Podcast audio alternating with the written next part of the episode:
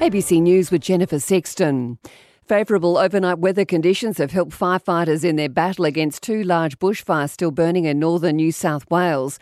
The two blazes in Drake and Glen Innes were downgraded from emergency to advice overnight, but authorities are still warning locals to watch out for ember fires.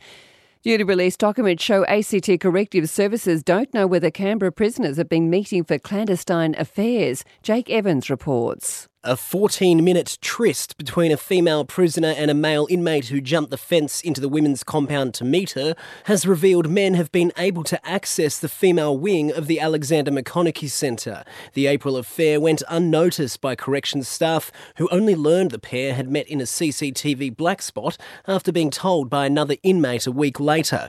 In documents released under Freedom of Information laws, an investigation revealed staff didn't know whether this had previously occurred. Corrections Minister Shane Rattenbury says the fencing at the site has since been raised. There have been wild scenes at a shopping mall in Hong Kong as pro and anti government protesters clashed. The dispute began with hundreds of pro Beijing protesters converging on a shopping mall in Kowloon Bay, singing China's national anthem. Anti government protesters arrived, leading to physical clashes. Riot police arrested a number of anti government protesters.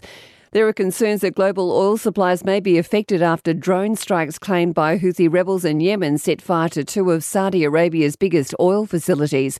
The drone attacks sparked a major blaze at the world's largest oil processing facility, but Saudi authorities say the fires at both sites are now under control. Police have charged a man with stabbing his neighbour at Batemans Bay on the New South Wales south coast. It's believed a 49 year old man was stabbed in his driveway on Thursday night. He was treated for three stab wounds to his abdomen and back before being transported to Canberra Hospital for surgery. This is ABC News.